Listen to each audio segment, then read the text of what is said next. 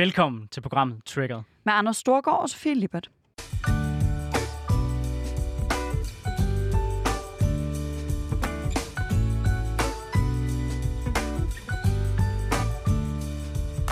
Vi er tilbage i programmet, hvor vi vender ugens vigtigste politiske historier med gæster, der har skarpe holdninger, store visioner og markante meninger. Vi er selv vendt til at deltage i den offentlige debat som henholdsvis tidligere landsformand for konservative ungdom og tidligere landsforkvinde for SF Ungdom. Så hvis du havde forventet et program med neutrale værter, så er det det forkerte sted, som du tunede ind. Og i morgen, der skal vi alle sammen ned og stemme, og derfor er det jo helt oplagt, at vi i det her program også forventer nogle af de store spørgsmål op til kommunalvalget det er det, vi vil gøre i debatten senere, hvor vi får besøg af nogle spændende gæster. Øh, man stemmer også til regionsrådsvalget. Jeg skulle lige til at sige, at vi vil faktisk ikke kigge på kommunalvalget Nej, i, den her, i det her afsnit. Vi vil rykke til det oversete regionsrådsvalg. Ja. Øh, det, vi, det vi så går videre til nu, det er, at vi spørger ind til, øh, hvad der øh, trigger hinanden. Og jeg vil gerne starte med at spørge dig, Sofie. Hvad trigger dig? Jamen, øh, det gør, øh, at vi nu har haft intet mindre end COP26. Øh, og jeg kan mærke, at jeg er øh, ramt af sådan en, en grundfrustration over, at, øh, at det her ikke er en ny problemstilling, og hvor mange der nogle gange kan frame det som, at nu er klima kommet på dagsordenen. Øhm, og jeg kan mærke, at, at der bliver sådan en, en dyb frustration i mig over øh, for eksempel folk, der fortæller ungdommen, at øh, det ikke... Øh, at at så slemt er det ikke, og nu skal vi gøre noget, nu er det godt, ungdommen er kommet, fordi øh, jeg føler mig virkelig svigtet af generation efter generation, der har stået til øh, COP 1, 2 og så videre, og ikke rykket en skid på det her. Det er tilbage til før jeg blev født, man, født, man har holdt de her klimatopmøder, og jeg, jeg kan bare mærke frustrationen vokse øh, op over begge ører på mig, i forhold til, at der ikke er sket mere.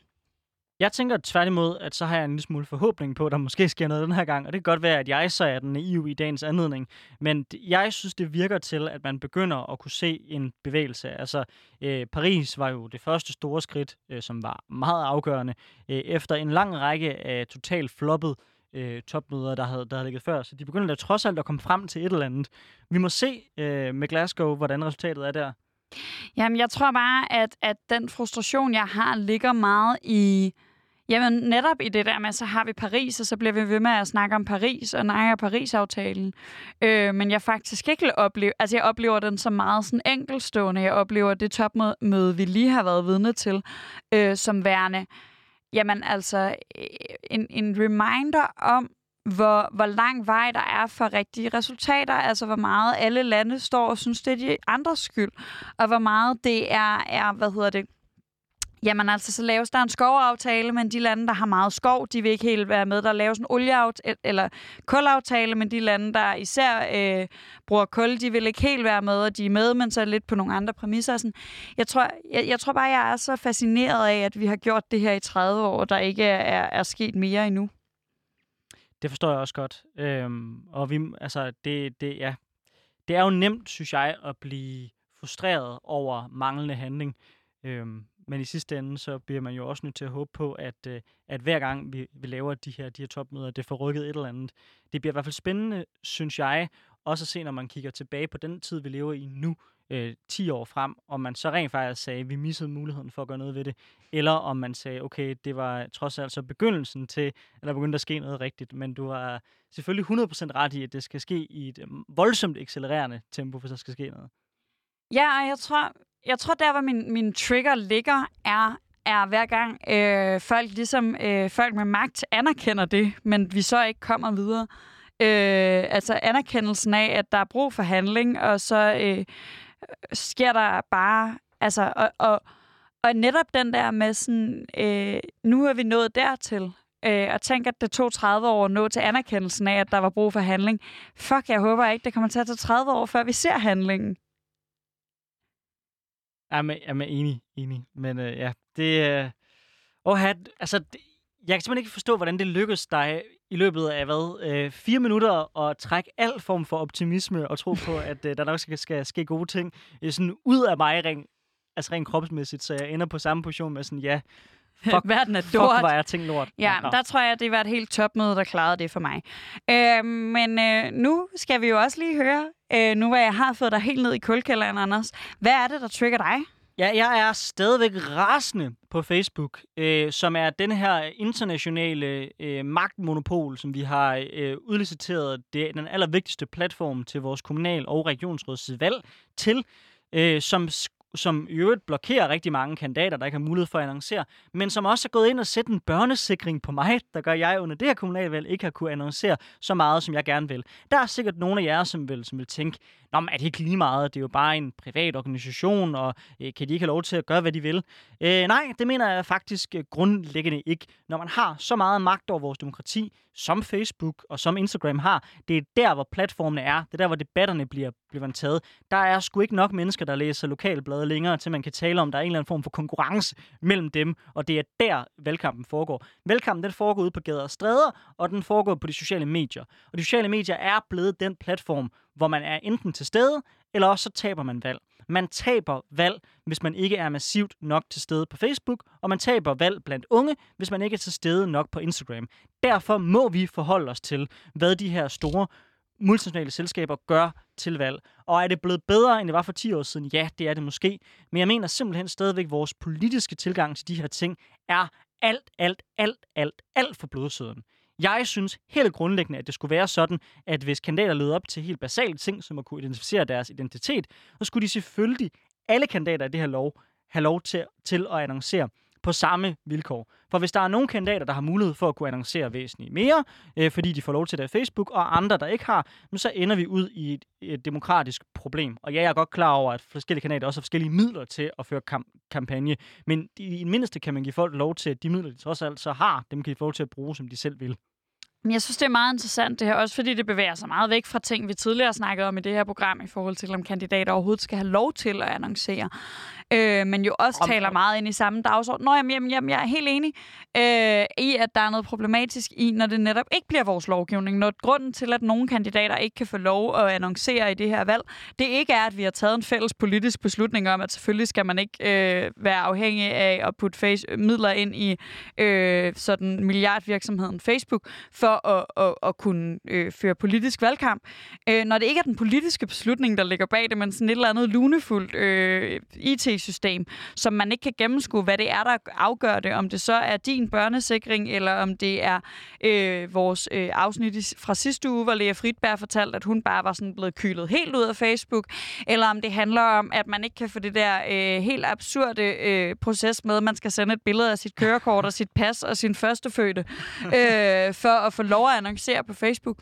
Øhm, så, så, så når, når vi lægger magten over til tech-giganterne ja. på den her måde, så bliver det sindssygt farligt. Og jeg ville sådan ønske, det var de politiske, altså det var politisk besluttede retningslinjer, der afgjorde øh, vilkårene, og ikke øh, en eller anden sådan tosset Facebook, øh, hvad, hvad synes Facebook lige er fedt-agtigt. Jamen, enig.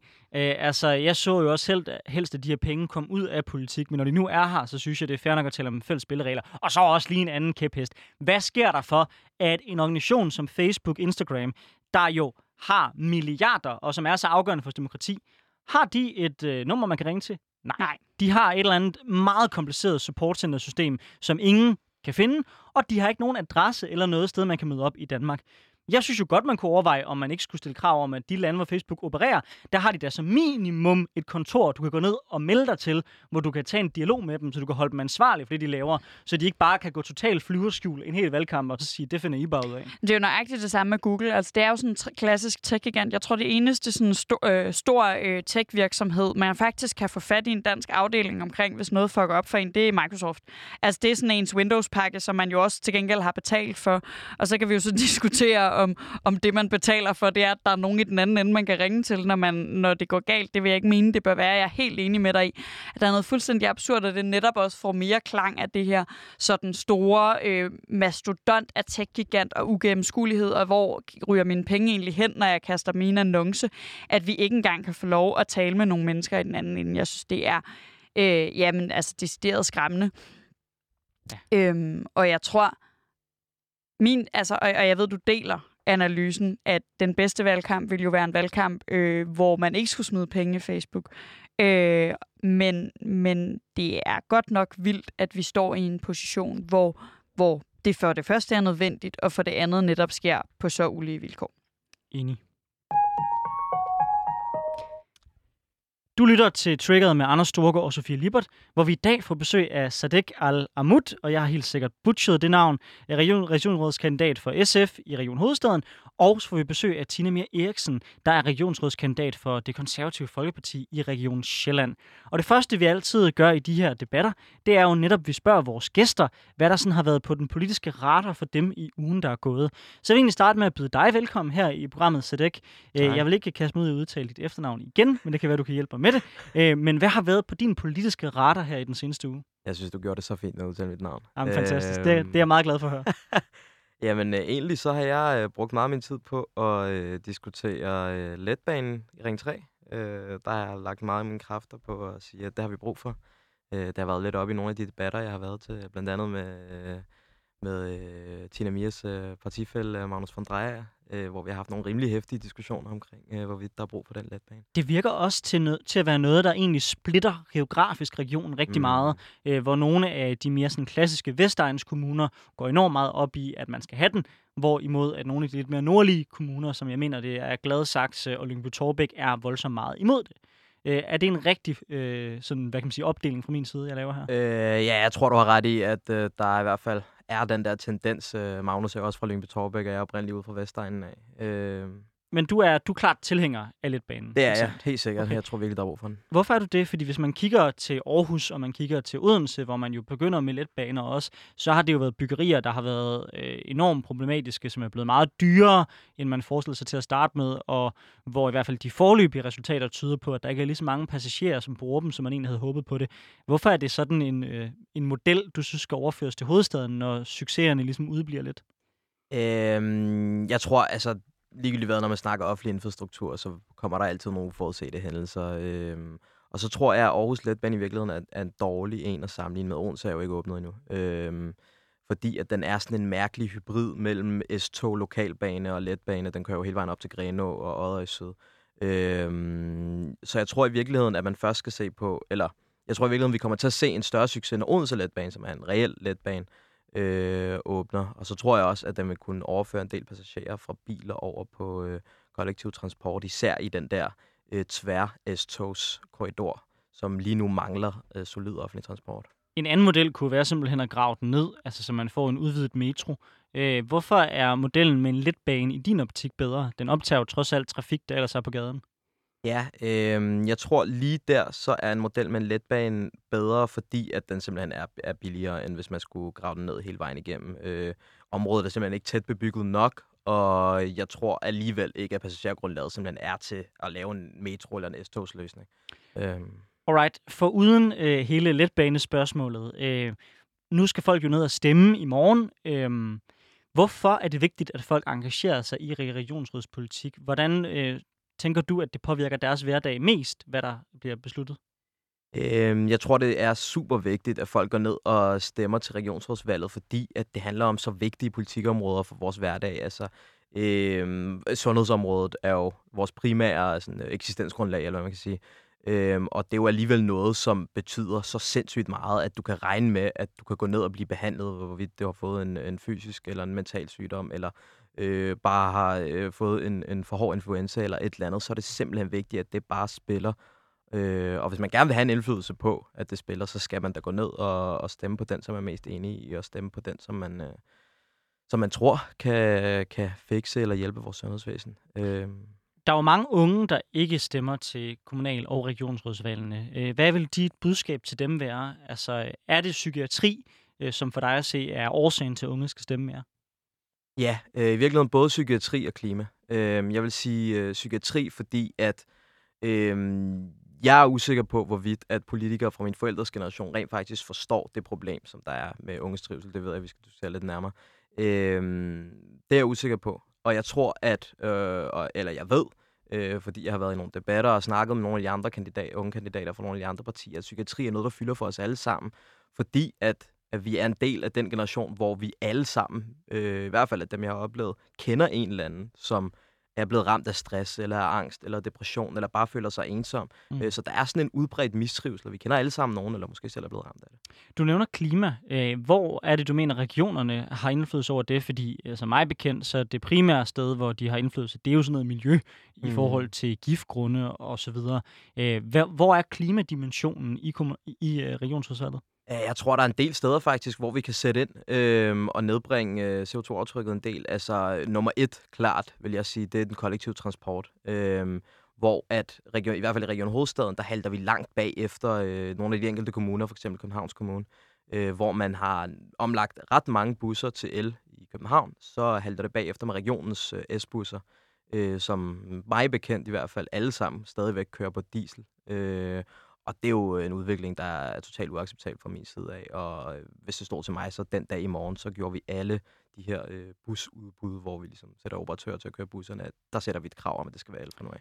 Så det er meget hele spørgsmålet om at få omstillet vores øh, kollektiv transport til at blive mere grøn, som er sådan det afgørende for dig i forhold til klimaet. Ja, helt sikkert. Altså, en stor del af grunden til, at vi rigtig gerne vil have folk over fra bil og over på den kollektive transport, det er jo fordi, at det helst skal være grønnere. Det er det allerede, selvom det er på diesel, fordi det transporterer flere folk på mindre plads. Men hvorfor ikke gøre det til den grønneste mulighed? Øhm, det, er jo ikke, det er jo ikke noget, der er som sådan afsat enormt mange penge til fra regionens side. Det er jo sundhedsvæsenet, som fylder det meste. Øhm, har du en holdning til, at der skal rykkes mere og flere midler fra den almindelige sundhedssektor over sådan nogle ting som den kollektive transport?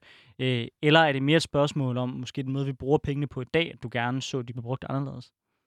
Øhm, altså for det første, så, øh, altså, så, så kan vi ikke rykke penge fra, sundheds, øh, fra sundhedskassen til regional udviklingskassen, eller hvad man kan sige. Øhm, det er sådan to forskellige. Øh, men, men jeg så egentlig også, på trods af det, at, at vi bare skal bruge pengene, bruge pengene bedre, altså omlægge nogle penge fra øh, administration især, mm. hvor øh, vi i regionen er jo rigtig glade for, eller dem, som sidder der nu, er rigtig glade for at lave masterplaner og undersøgelser og alt den slags ting. Hvorfor ikke bruge det på noget reelt, som f.eks. psykiatri? eller øh, på noget reelt i den kollektive transportdel, på rent faktisk at omlægge den kollektive transport i stedet for. Hvad med sådan noget som psyki- psykiatri? Altså, du har jo netop ikke mulighed for os som regionsrådspolitiker at udskrive nye skatter.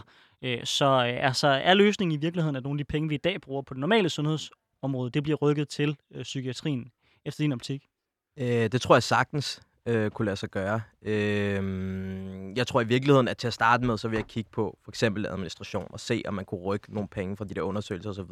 Og så også nogle gange, når vi får de der løft, som vi får fra staten, øh, så skal vi da klart prioritere de penge på psykiatrien, og ikke som hidtil mig bekendt, hvor der er, i, i nogle tilfælde faktisk er blevet brugt penge, som faktisk var tiltænkt psykiatrien på andre områder.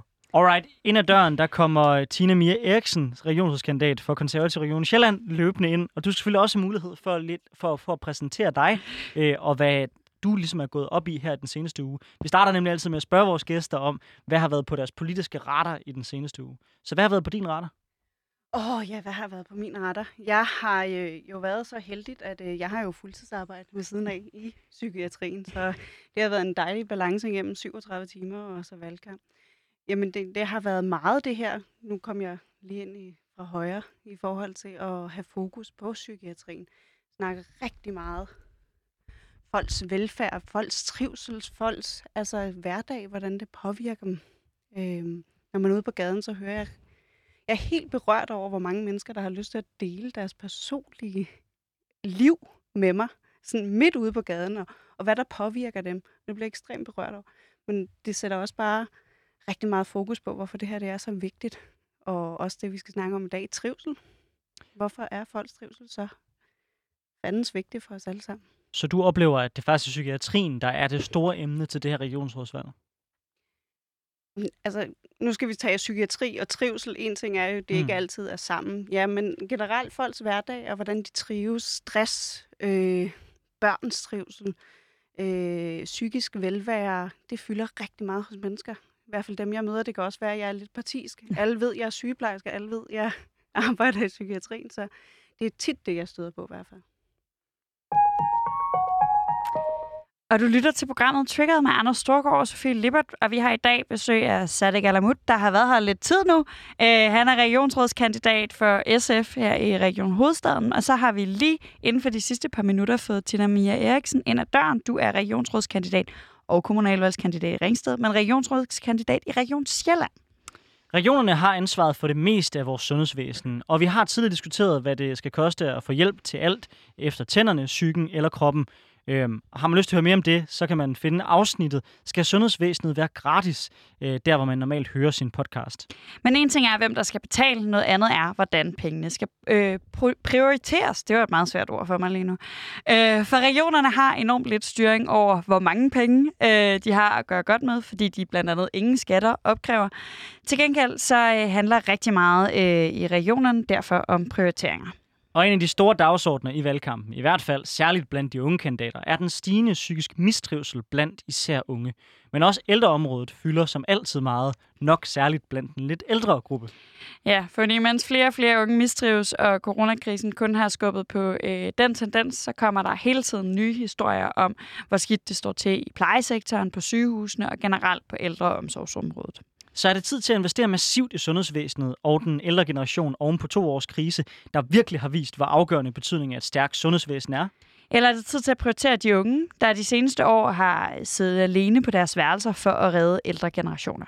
Det skal vi diskutere nu med vores to unge regionsrådskandidater i dag. Tina Mia Eriksen, du er selv sygeplejerske. Hvad tænker du, at øh, det kommende regionsråd skal prioritere deres ressourcer på? Skal det være de ældre eller de unge? Jamen, jeg tror ikke, det ene udelukker det andet. Jeg tror, at hvis vi ikke øh, finder ud af, hvordan vi prioriterer begge to samtidig, så, så står vi et problem i hver vores ende af det. Vi kan ikke bare svigte vores ældre, de har ydet deres til vores samfund. De, de skal også have en god alderdom, så det er ikke sådan enten eller spørgsmål. De unges trivsel er vigtigt, børns trivsel er vigtigt, det hele, og det er en balance, vi simpelthen er nødt til at gå ind og finde. Vi har en pulje penge.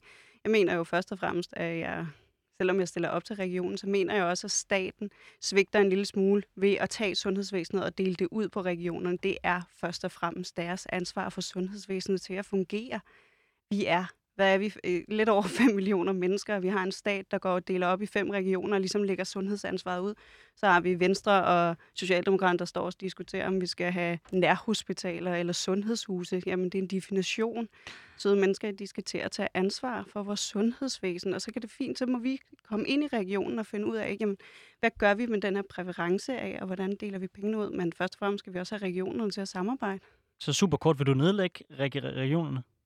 Jamen, det tror jeg måske ikke, at jeg har beføjelser til, men jeg, jeg går helt sikkert ind for, at staten skal have et ansvar for det sundhedsvæsen, de har, i stedet for at skubbe ud på regionerne, og så sige, at de svigter, men kvaliteten er simpelthen for varierende fra region til region. Det skal ikke være sådan. Det er et statsligt ansvar, vores sundhedsvæsen virker. Det synes jeg er meget interessant. Sadik, hvad tænker du? Er det, er det i virkeligheden slet ikke jer som regionsrådskandidater, og vi burde stille det her spørgsmål til dem? Skal vi have fat i, øh, i dem, der, øh, der kan bestemme over alle regionerne? Tror i virkeligheden, det, det, det, øh, det, det er to, to forskellige spørgsmål. Altså, øh, jeg synes helt klart, at staten har et ansvar, som øh, især øh, på baggrund af Venstre og Socialdemokratiets udspil har vist sig, at de har fuldstændig har, øh, har mislykkedes med, fordi at sundhedsvæsenet mangler jo ressourcer på alle områder næsten. Øh, og der, det har vi set med TV2-dokumentarer og så videre og så videre. Øh, psykiatrien mangler noget, det fysiske, de fødende, øh, altså på næsten alle områder, sygeplejerskerne løber rundt, ikke? Øh, så jeg synes, staten helt klart har svigtet et ansvar. Men på den anden side, så øh, står vi jo også som regionsrådskandidater med et ansvar til sidst for at se, hvordan i den her, øh, jeg undskyld mit sprog, men jeg tænker, det er okay, øh, lorteansvar, øh, eller den her lortesituation, øh, hvordan prioriterer vi så midlerne på den mindst dårlige måde, ikke? Øh, og der vil jeg også mene, at, at, at det er super vigtigt at prioritere nogle flere penge til, til psykiatrien. Mm-hmm. Tina, øh, altså nu, nu kom du lidt, lidt udenom spørgsmålet sidst, og sagde, at man skulle prioritere begge dele. Men lad os nu sige, forudsat du ikke kan overtale staten til at afsætte nogle flere penge til feltet generelt, så er jo en af de arbejdsopgaver, du kommer til at få, hvis du bliver valgt, det er jo at prioritere pengene. Øh, så hvis der er ting, der skal opprioriteres, for eksempel psykiatrien, hvad skal så nedprioriteres? Altså, jeg tror jo på, at hvis vi gør det her korrekt, så på den længere sigt, så sparer vi penge. Forebyggelse mm. vil helt sikkert gøre rigtig meget. Hvis vi investerer i psykiatrien og afsætter flere penge, jamen, så står vi også på et eller andet tidspunkt et mindre problem udsigt. Hvis I vil have mig til at skaffe alle pengene med det samme, så bliver det rigtig svært. Men det er det der med, at vi er som politikere, skaffer jo ikke bare pengene på fire år. Men vi er nødt til at investere i en psykiatri, så budgettet senere hen bliver meget mindre. Og det er at forebygge. Og lige nu kræver det, at vi afsætter flere midler til psykiatrien. Det kræver også, at vi som samfund indser, at, at psykiatriske lidelser er ligestående med somatiske sygdomme. Om du har brækket en arm eller knækket en psykisk, jamen så er det sådan, det er vi kan forebygge, og vi kan redde folk, og det, det er vi bare nødt til at gøre. Det gør vi ikke lige nu. Men hvis, du, enig. men hvis du mener, at, at, at psykiske sygdomme er lige så forfærdelige som, lad os sige, at jeg brækker mit ben, vil det så ikke være øh, mere klart og mere direkte, og så, og så at sige, derfor skal vi prioritere det pengemæssigt i virkeligheden lige så højt? Og dermed rykke penge fra det normale område, altså det somatiske område, over til, til øh, psykiatrien. Jeg tror først og fremmest skal vi have debatten om, at man ikke kan skille de to ting så groft op, som vi gør. Altså psykiatriske borgere bruger lige så meget somatikken, som vi gør. De fylder rigtig meget. De, de dør 20 år tidligere end os andre. Altså, der er en masse problemer, så jeg tror bare, at vi er nødt til at se det som et budget, og så er vi nødt til at rykke flere af midlerne over til psykiatrien. Vi er nødt til at finde ud af, hvordan de to ting spiller bedre sammen. Øh, vi er nødt til at finde ud af, hvordan psykiatriske patienter kan få bedre hjælp i de rammer, de er i, frem for at blive ved med at rykke dem frem og tilbage. Det kan vi højst sandsynligt også spare penge på.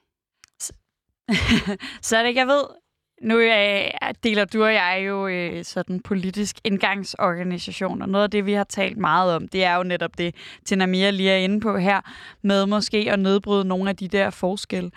Øh, men hvis jeg tvinger dig til, øh, ligesom Anders i hvert fald forsøgte at tvinge Tinamia til, øh, at tage stilling til, hvad der skal prioriteres i den kommende periode, er det så, altså jeg har ikke engang, jeg har ikke så meget lyst til at lave den der psykiatri somatisk, men måske mere er det de unge eller de ældre, er det, er det øh, hvem, hvem, hvem er din oplevelse har mest brug for, for noget politisk bevågenhed her øh, i 2021?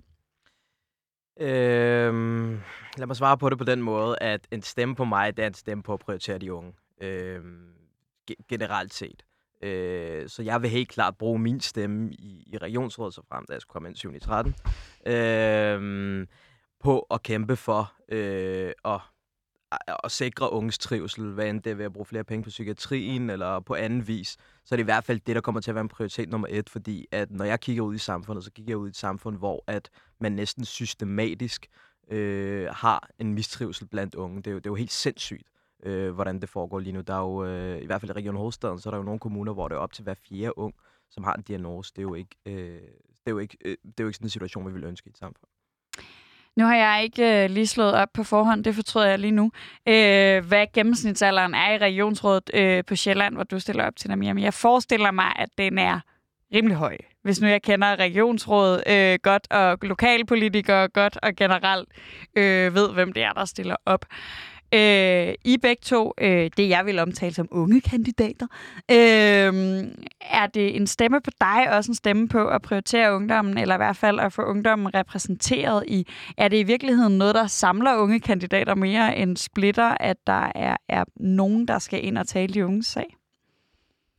Jeg tror da altid, vi taler de unge sag, når vi er unge. Jeg håber da også, der er nogle af de ældre nu, hvor de sidder så mange af dem, der taler de unge sag. Vi kommer jo aldrig helt udenom det. Så selvfølgelig er jeg en, en stemme for de unge. Jeg er lige så meget en stemme for det sundhedsvæsen, som med alle de nuancer, der nu eksisterer i sundhedsvæsenet. For det er fint, vi sidder og debatterer det, og når vi skal debattere det, så bliver det tit det der noget kontra noget andet, mm. og hvad skal vi prioritere? Men det er jo bare ikke så unuanceret, desværre, for så havde vi løst det. Altså, det er jo bare at gå ind og, og, og det, det er at gå ind og se det hele, og der er helt sikkert også øh, de unge stemme. Tina, altså det, det, er, det er jeg overhovedet ikke enig med dig i. Altså man kan selvfølgelig godt sige, og det mener jeg er korrekt, at selvfølgelig er det jo ikke bare sådan, at man skal tage alt fra et område og så føre det over til et andet. Det er klart, man skal sikre, at der er gode rammer for alle. Det er der jo ikke nogen, der er uenige i. Men at the end of the day, så er det jo også et spørgsmål om politisk, hvad prioriterer man højest. Jeg stiller selv op til kommunalvalget. Det er da afgørende, hvorvidt jeg, hvis jeg bliver valgt, går ind til en forhandling og så siger, okay, at de penge, der er i spillerummet, hvor vi ligesom skal forhandle, skal de gå til klima, skal de gå til daginstitutioner, skal de gå til noget tredje. Altså det er jo afgørende, hvad man Ja. ligesom prioriterer i forhandlinger. Mm. Og derfor synes jeg egentlig også, du skylder lidt et svar på, hvad er det så for et område, der skal prioriteres højst? Og hvad er det så, der skal prioriteres mindre højt? For jeg tror ikke, der er nogen, der slår op til regionen, der er uenige i, Mm. at der kunne bruges kræfter mange gode steder. Jamen, altså, nu, altså, en af mine mærkesager er jo psykiatri. Altså, jeg går til valg på at sidestille psykiatrien med somatikken, så selvfølgelig skal den altså op. Og det er jo sådan, så det er jo en helt klar mærkesag. Så når du siger prioritering, jamen, så er det jo en kampsag, men det er jo også, fordi jeg mener, det er underprioriteret nu. Så det skal opprioriteres, og så må vi gå ind og kigge på det andet. Tak. det? Så fik jeg mit svar. Jamen, øh, altså, jeg, jamen, det er måske lidt kontroversielt at sige, men jeg tror i virkeligheden, at, at de ældre øh, har deres stemme inde i regionsrådet. Altså, vi snakker om gennemsnitsalderen, ikke? Altså, de er jo, øh, Det er jo efterhånden øh, som om, at der er flere gråhårede end sådan, øh, sort og brune og blondhårede i regionsrådene. Så jeg tror i virkeligheden, at de ældre har deres stemme, og så kan det godt være, men, altså, så tror jeg i virkeligheden, at hvis jeg skal gå ind og gøre en forskel og gøre, for, gøre noget for det, jeg brænder for, og jeg brænder jo for at gøre unges øh, hverdag nemmere, øh, så er det da klart, at jeg skal være unge stemme. Så er det ikke fordi, jeg synes, at de ældre skal nedprioriteres eller noget som helst, men de har nogen, som prioriterer deres sag, så skal jeg da for helvede prioritere nogen, som måske ikke har en stemme i regionsrådet. Jeg, jeg synes, det er en meget interessant sådan, øh, vinkel øh, at have på det, også fordi øh, det bygger jo lidt på, har du et indtryk af, at, øh, at unge mennesker øh, faktisk stemmer ungt? Altså kan vi faktisk få, få unge til at, at forstå, at, altså fordi en af de, vi kommer lidt ind i en problematik her, som egentlig ligger lidt ved siden af emnet, men som jo netop handler om, at, at regionsrådene øh, og kommunalbestyrelserne og Folketinget har en højere gennemsnitsalder, end befolkningen har. Øh, altså tror du, tror du en af løsningerne på at, at få din politik igennem i virkeligheden også er at køre sådan en klassisk, som vi alle sammen som unge øh, politisk aktive kender, sådan nogle stemme ung-kampagner. Skal, har vi brug for også at mobilisere de unge til at stemme ungt?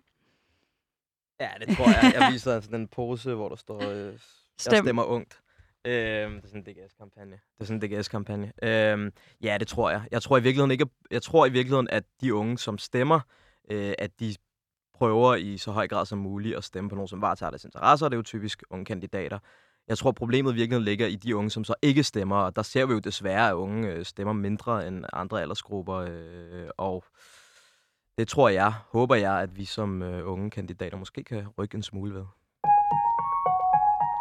Du lytter til Triggeret med Anders Storgård og Sofie Libert, hvor vi har besøg af Sadek Alamut, øh, regionsrådskandidat for SF i Region Hovedstaden, og Tina Mere Eriksen, regionsrådskandidat for konservativ i Region Sjælland.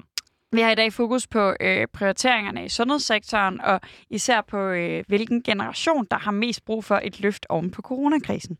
Sadek Alamut, du røg tidligere i efteråret ind i det, man vist kan kalde for en mindre politisk stormvær, eller øh, en shitstorm, afhængig af, hvad man bedst kan lide at bruge udtryk, øh, efter du har skrevet et indlæg om generationsskat, som mere konkret handlede om skat på boliger og aktier med titlen Vi tog ansvar, nu må I betale. Mener du generelt, at der er brug for mere generationskamp i politik, Sadek? Øhm, åh, ja. Jeg tror ikke, jeg vil bruge ordet generationskamp. Jeg tror, der er brug for i politik, at man mere adresserer den generationskløft, som er kommet. Øhm, altså at øh, man ser, at øh, de ældre, her taler jeg om dem, der er sådan plus 40, øh, bare for, så det ikke bliver pensionisterne, jeg prøver at hænge ud, øh, at man ser dem stikke af med boliggevinster, med aktiegevinster og pensionsopsparinger, der stiger helt i vejret, mens man ser, at unges indkomst siden 2000 er faldet, samtidig med, at vi ser en trivselskrise, som ikke bliver adresseret ordentligt, samtidig med, at der politisk faktisk bliver lavet nedskæringer på unge. Øh, den klart største vælgergruppe i det her land, det er jo de ældre. Øh, og man taler om, at inden for få år, så vil det være sådan, så 50 procent af vælgerskaren vil være øh, plus 60. Øh, så, Sadek, det ikke, hvis jeg må sådan være en lille smule djævelens advokat på dig, er det ikke rigtig, rigtig usmart at starte en kamp med nogen, der er så meget større end dig selv?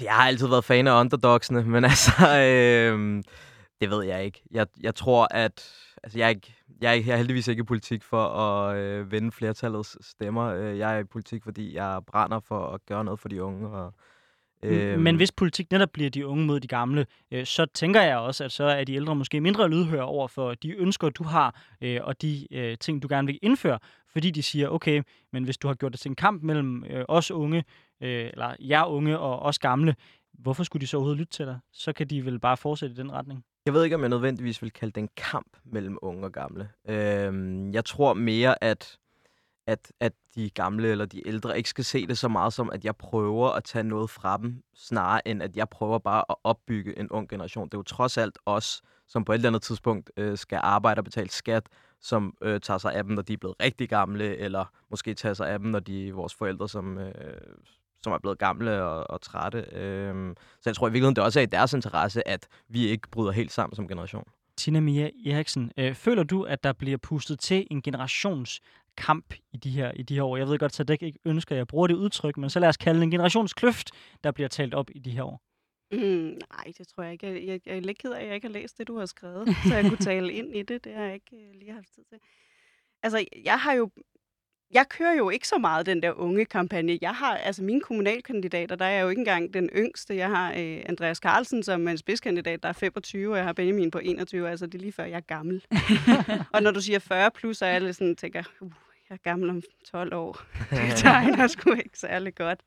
Nej, det tror jeg ikke. Jeg, jeg kan godt forstå, at vi som unge, og vi skal helt sikkert tale ind i ungens trivsel, og vi skal også gøre det her, men vi er også det der med, Oh, jamen, jeg kan godt forstå, at vi sammenligner os op. Vi vil hurtigere noget, vi vil meget mere. Så når vi sammenligner os med 40, folk, der er 40, der har været på arbejde i 20 år, har tjent sine egne penge og købt deres hus og tjent deres boliglån og alt sådan noget, jamen, det skal de jo også have lov til.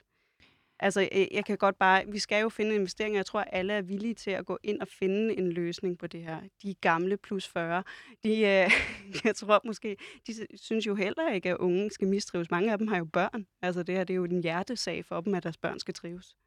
Jeg ved ikke, om man nødvendigvis er enig i, at, at, at øh, altså, den lydhørhed oplevede jeg i hvert fald ikke, under, øh, da jeg skrev det indlæg. Altså, der oplevede jeg i virkeligheden ja, en shitstorm, ikke? At, øh, at lige så snart man prøver, altså godt være, at jeg gjorde det på en, en lidt polemisk måde, det gjorde jeg helt sikkert. Øhm, men, men alligevel, så synes jeg ikke, at der var nogen, der prøvede, at, eller der var ikke særlig mange i hvert fald, der prøvede at tale om substansen med den indlæg, nemlig at vi skal gøre et eller andet for unges trivsel. Øh, snart tværtimod, øh, øh, så snart, eller så, sent, eller så tidligt som ugen efter, så gik regeringen ud og sagde, at vi skal skære ned på dimittentdagpengene. Altså, det var en totalt modsatte retning af, hvad jeg synes, der er brug for altså, jeg, er sådan, jeg er godt politisk trænet, jeg sidder og rækker hånden op, det kan jeg gøre til alle med.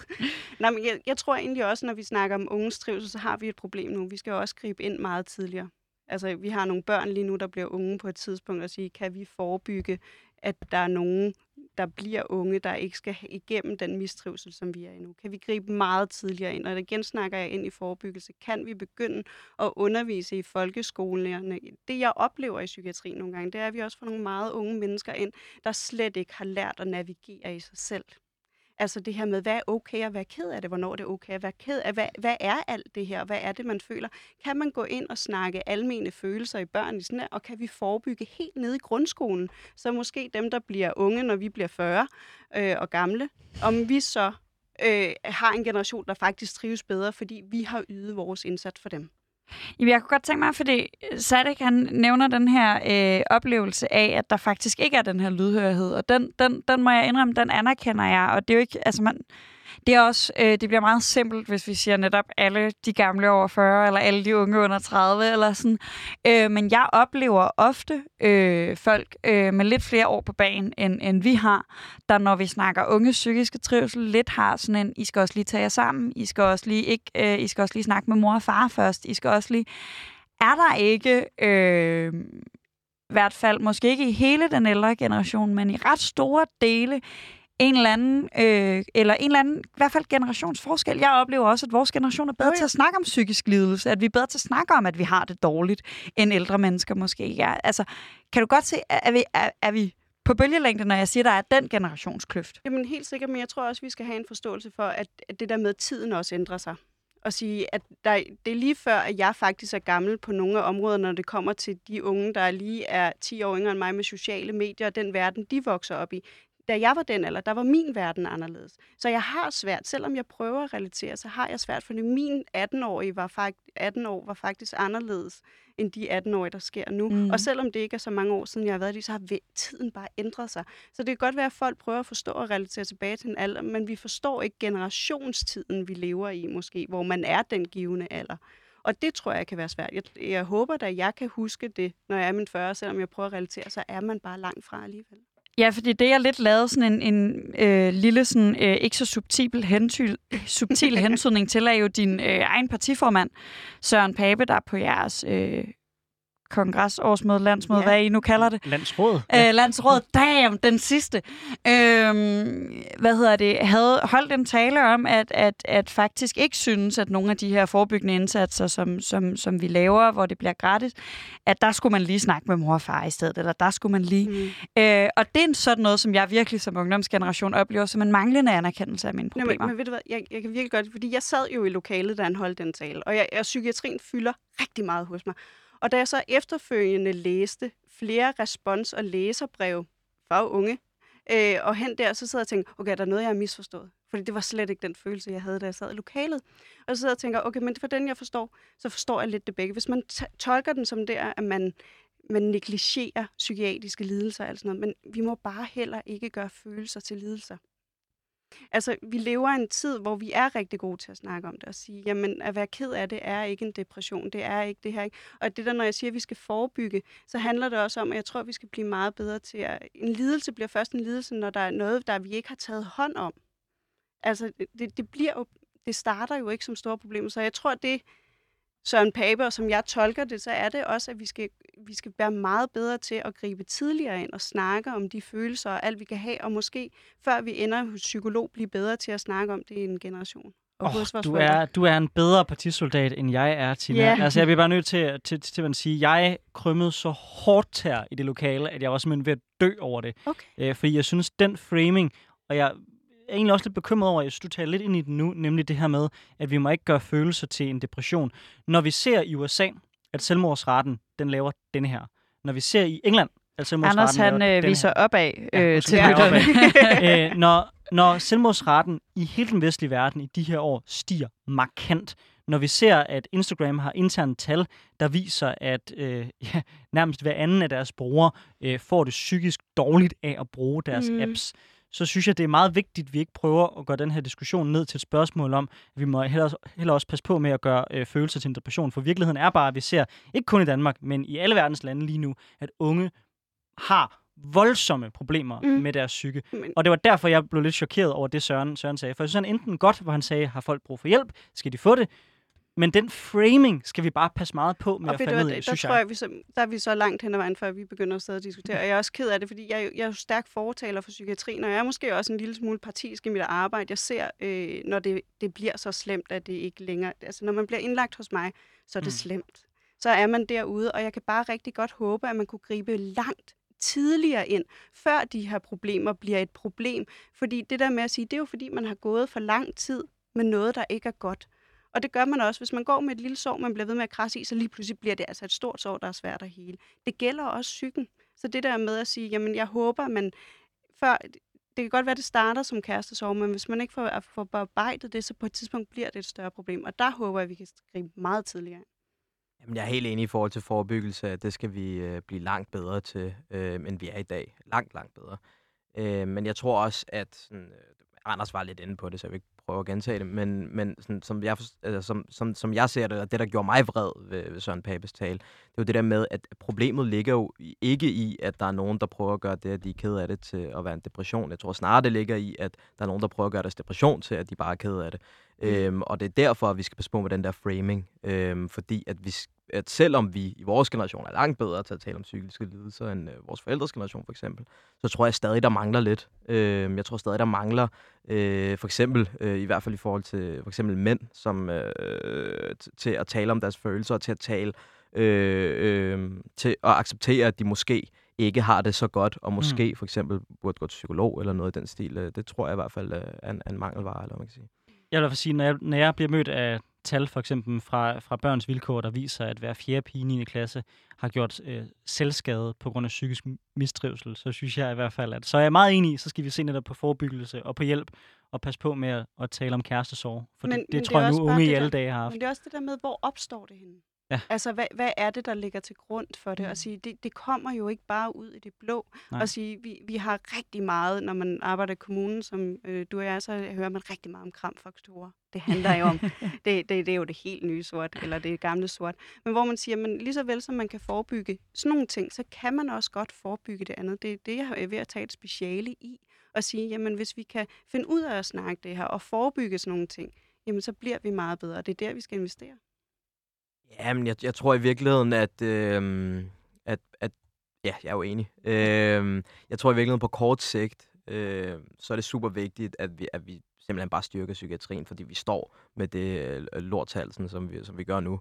Øh, at der er så mange, som har brug for hjælp. Øh, men på lang sigt, så skal vi da helt klart, hvis det er noget med i forebyggelse. Det var også øh, en af pointene i mit indlæg, som, øh, som blev taget lidt ilde op selvfølgelig, at jeg bare gerne vil have fredagsbar øl og sådan noget. Nej, jeg vil, jeg vil gerne have, at vi fra kommuner og regioner, og i virkeligheden også statens side, kigger på, når vi laver arrangementer til unge, øh, behøver det så øh, altså død og pine altid være et læringsfokus, eller et eller andet læringsmål, som skal opfyldes? Øh, kan man ikke også have noget fokus på det sociale, at øh, vi skaber nogle fællesskaber, nogle rum for unge til, altså helt seriøst, bare at have det sjovt. Det kan godt være, det lyder banalt, men jeg tror i virkeligheden, der mangler øh, i vores ungdomsliv i øjeblikket, plads til bare at have det sjovt. Du lytter til Triggeret med Anders Storgård og Sofie Lippert, og vi har i dag besøg af Sadek Al-Amud, der er regionsrådskandidat for SF i Region Hovedstaden. Det er nogle meget lange titler, vi har i de afsnit, vi har for mm. tiden. Uh, og Tina Mia Eriksen, som er regionsrådskandidat for Konservativ i Region Sjælland. Altså, jeg ved ikke, hvad du mener.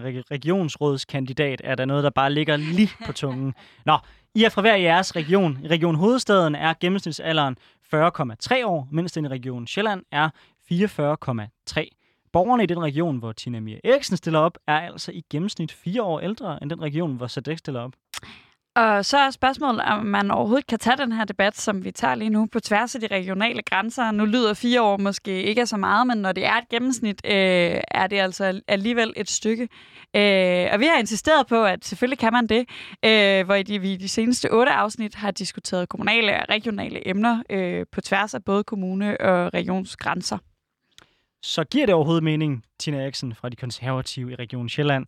Øh, vil du prioritere de unge over de ældre, hvis du boede i en region med en betydeligt lavere gennemsnitsalder? Altså tror du, at det også lidt påvirker, hvilke emner det er, politikerne tager op?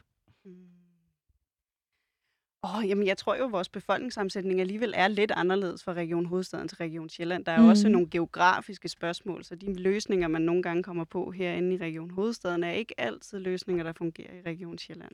Og, og det er jo et geografisk spørgsmål. Og så kan man sige, jamen, man ser også en tendens nu, at måske er en forklaring på de fire år, er jo, at uh, unge flytter til København, når de så er færdiguddannede og har fået et barn og indset, at de ikke vil bo på 50 kvadratmeter med fire børn, så, så rykker de ud, hvor man kan købe lidt større areal. Øhm, så jeg tror nogle gange, at vores løsninger er anderledes. Det gør jeg, øh, men det er ikke kun, øh, kan man, kan man det? Men jeg synes, det er meget interessant i forhold til, fordi i starten øh, kom du lidt med en kritik netop af det der med, at det er lagt ud til regionerne. Mm. Og, og det er ikke for at sige, at du ikke kan mene begge dele, men, men er der ikke også en god netop pointe i, at der er nogle beslutninger, I tager i Region Sjælland, og, og måske især i Region Sjælland, fordi I er en ret speciel region. I er ligesom den eneste region, øh, der ingen storbyer har. Altså den største by i Region Sjælland. Oh, oh. Nå ja, altså sådan kæmpe byer. Den største by i Region Sjælland er Roskilde, mig bekendt. Ja. Øh, og i øh, hovedstaden har man kæmpe København. I Midtjylland er man en meget, meget stor arealmæssig kommune, man har, eller slået region, man har også Aarhus. I er øh, i beboersammenhæng, eller sådan i befolkningssammensætning nok øh, i den ene ende af et eller andet spektrum af at have forskellige befolkningssammensætninger. I har generelt mange, mange mellemstore byer. Ja. ja, I har rigtig, rigtig mange af sådan den der, øh, ja, lad os kalde det mellemstore byers størrelse. Mm. Og er derfor en meget anderledes kommune, end, end, eller slået region, Nøj, jeg har sagt meget kommune de sidste par uger. Æ, region, en, en, en, en Sadix kommune, der... Øh, region, wow! Æ, der, der jo består af en kæmpe by, og så er ikke rigtig nogen byer, øh, ellers er sådan nævneværdig størrelse. Der er lige noget Helsingør og sådan. Æ, det er ikke for at bashe øh, alle de nordsjællandske... Jeg sad lige og tænkte, du har gjort dig upopulær i hele regionen. Ja, men jeg er heldigvis fra Øst... Jeg er heldigvis godt, rigtig meget fra Østjylland, så der er ikke nogen... Altså, det er fint, at alle sjællanderne og folkene fra hovedstaden bliver vrede på mig. Det er rigtig godt. Jeg hører kun til i Østjylland, og så derfor lidt i Region Midtjylland. Øh, men, men, men er det ikke meget godt, at vi netop går ind på det lo- lidt mere lokale niveau og siger, at altså, hvis vi kigger på Region Sjælland, så har vi en, en befolkning, der er meget anderledes end den i Region Hovedstaden, og det giver god mening, vi tager øh, også sundhedsbeslutninger med, i, med afsæt i det. Mm, nej, nej men jeg, jeg, jeg mener faktisk stadigvæk, at, øh, at sundhedsvæsenet burde være et statsligt ansvar. Mm. Jeg synes, kvaliteten varierer alt for meget. Når det er sagt, så, så kan man jo se, at på den måde, vi er struktureret lige nu, så, så er det jo bare, at der er nogle ting, der fungerer, som jeg lige sagde før. Det kan jeg sige for mit eget område. Vi prøver lige nu at indføre noget, der hedder fagteam i, i psykiatrien. Det er en anden form. Det, det kører i København. Det kører virkelig godt. Vi har et problem, vores geografisk omfang. Mm. Det er virkelig svært. Det er mm. sådan, og der er også stor forskel fra Roskilde til Lolland eller for Vestjylland, mm. og det der med befolkningssammensætning, det er svært, fordi det der med at sige, når vi er større, og sådan en forskellig borgersammensætning, så ved kommunerne nogle gange også bedst om deres borgere, fordi de har speciale i de områder, og så er det, og jeg synes nogle gange, samarbejdet er lidt svært med regionen. Det vil jeg indrømme. Men Tina, altså, hvis man synes Game of Thrones, det er sådan en spændende serie, hvor der var øh, meget kamp og intern fight, så skulle man øh, se den fight, der var mellem øh, by og region Sjælland, om hvor supersygehusene skulle ligge henne. Øhm, så altså, hvis det her blev overlagt til, til, til staten, så man hører i hvert fald mange argumentere for, at så vil resultatet måske faktisk være, at der ikke var kommet noget supersygehus, og der måske ikke havde været lige så meget, der var blevet lagt ud i forhold til øh, nære løsninger eller he- helikopter osv. osv. Netop fordi man fra statens side ville have haft en større interesse i simpelthen bare at centralisere det hele omkring København. Nej, det tror jeg ikke. Okay. Jamen, jamen, det tror jeg ikke. Jeg tror faktisk, at det der med, at hvis man reelt nedsætter et, altså et sundhedsområde af helt det, der er styret derinde, så tror jeg faktisk, de vil fordele det ud. Lige nu er vi jo meget centraliseret rundt om os selv i regionerne. Vi placerer så et supersygehus i Køge, der har ophav til København og vand. Ja, det er jo flot placeret. Altså, men det der med at sige, det, der er jo bare altid noget. Så jeg, jeg, jeg kan ikke se, at vores lille land, Danmark, skal have fem regioner til at styre vores sundhedsvæsen. Jeg kan ikke se, hvorfor vi skal have fire forskellige IT-systemer i vores sundhedsvæsen. Det mener jeg også burde være et sta- statsligt ansvar. Ikke af regionerne, der investerer en masse milliarder i at indføre noget, og så by the way, fem år efter sidder et nyt regionsråd og bliver jo enige om, at det fungerer ikke. Så når, så når øh, administrationen af regionen i dag ligger i Sorø, så får sorianerne simpelthen øh, mere øh, hjælp og mere fokus, hvis øh, de bliver styret fra København end fra Sorø. Jeg- tror, vi skal spørge Sora, om de synes, de får mere hjælp end alle os andre. Altså, det synes jeg lige, vi skal prøve at spørge dem på et tidspunkt, for det tror jeg ikke, de gør. Vi må ringe til Sorø på et tidspunkt. Nu fik jeg virkelig bashed hele din region, så er det ikke det, jeg er ked af. Øh, øh, især øh, fordi du jo øh, ikke er fra København, men er fra øh, omegnen. Øh, og det er sådan noget, man skal lære, når man er rigtig meget jyde som mig. Men jeg kunne egentlig godt tænke mig sådan her øh, til sidst også lige at vende tilbage til det spørgsmål, spørgsmål vi stillede til Namia. Tror du, du havde øh, stadig været øh, de unges forkæmper og de unges talerør, hvis du havde boet i en region, hvor øh, hvad hedder det, gennemsnitsalderen var altså måske fire år ikke gør forskellen, men måske 10 eller 20 år højere, end den er i Region Hovedstaden? Øhm, ja, nu er jeg jo faktisk øh, en af dem, som er fra den lille del af Vestegnen, som er med i Region Sjælland oprindeligt. Øh, Hundi. Øh, så ja, det tror jeg. Altså mit ophav eller min opvækst var jo i Region Sjælland, og jeg mener stadig det, selvom på trods af, at det måske er en lidt forskellig del fra resten af Region Sjælland, så tror jeg stadig, jeg havde ment det, fordi det er stadig det, jeg brænder for, og det er stadig det, som jeg ligesom er vokset op med, som gør det. Det er ikke så meget, hvilken religion jeg stiller op i, som øh, har dannet min holdning, eller hvad man kan sige. Øhm, så jeg tror stadigvæk, at jeg havde gået op i altså at, at unges trivsel skal gøres bedre, for det er det, jeg oplever, det er det, jeg ser, og for helvede, jeg er selv ung. Altså, Men det er jo Det også derfor, det er så vigtigt, at der er så meget øh, forskel af, hvem der, at der kommer unge kvinder alt mm. ind i Mm. regionsrummet, for vi repræsenterer jo vores liv og vores livssituation i det, vi står i, og det, vi er i. Og det er også derfor, det er så vigtigt, at der er, det ikke kun er 50 plus mænd mm. med en Mhm. økonomisk baggrund, der sidder inde og bestemmer noget som helst. Bare at sige, jamen det er jo bare derfor, fordi jeg, jeg vil da også håbe, at jeg om 10 år er anderledes, end jeg er nu. Øh, nej, nej, men ikke fordi jeg tror, jeg har grundlæggende anderledes værdier, men jeg skal jo repræsentere den livssituation, jeg er i, og den hverdag, jeg er. Og derfor er det vigtigt at have unge, derfor er det vigtigt at have kvinder inden, derfor er det vigtigt at have alle nuancer inde i forskellige råd. Og lige nu er unge og kvinder underrepræsenteret de steder, og derfor skal vi også kæmpe for at få det ind. Jeg er helt enig. Altså, øh, ja, nu har jeg en økonomisk baggrund, men altså, jeg er ung. Øh, øhm, jamen, jeg er helt enig. Øh, Du skal nok blive 50 en dag, bare Ja, men det tænker jeg også. Øh, heldigvis har jeg et navn, der måske skiller sig lidt ud. Øh, jeg tror, at jeg tror også, at ligegyldigt hvor meget vi prøver at benægte sådan i politik, øh, det, så er der altid sådan lidt en skyggeside, at selvfølgelig vores omgangskreds, vores familie osv. osv. påvirker de holdninger, vi har, og de ting, som vi gerne vil, vil udføre. Så selvfølgelig er det vigtigt, at man har den der repræsentation, at der er nogen, og jeg tror især for unge, og især måske også for unge, men at den baggrund, at, at det er vigtigt, at de, har, at de kan se nogen, som de kan spejle sig i. Øh, Også for at, at, at, altså at se nogen, som ligesom tager deres sag op. Mm. Øh, ja. Ja, og det vil jeg gerne benægte. Jeg, jeg stemmer konsekvent på kvinder. Den her gang kommer jeg nok ikke til det, øh, vil jeg så sige. I hvert fald, jeg kommer til at stemme på mig selv til kommunalvalget.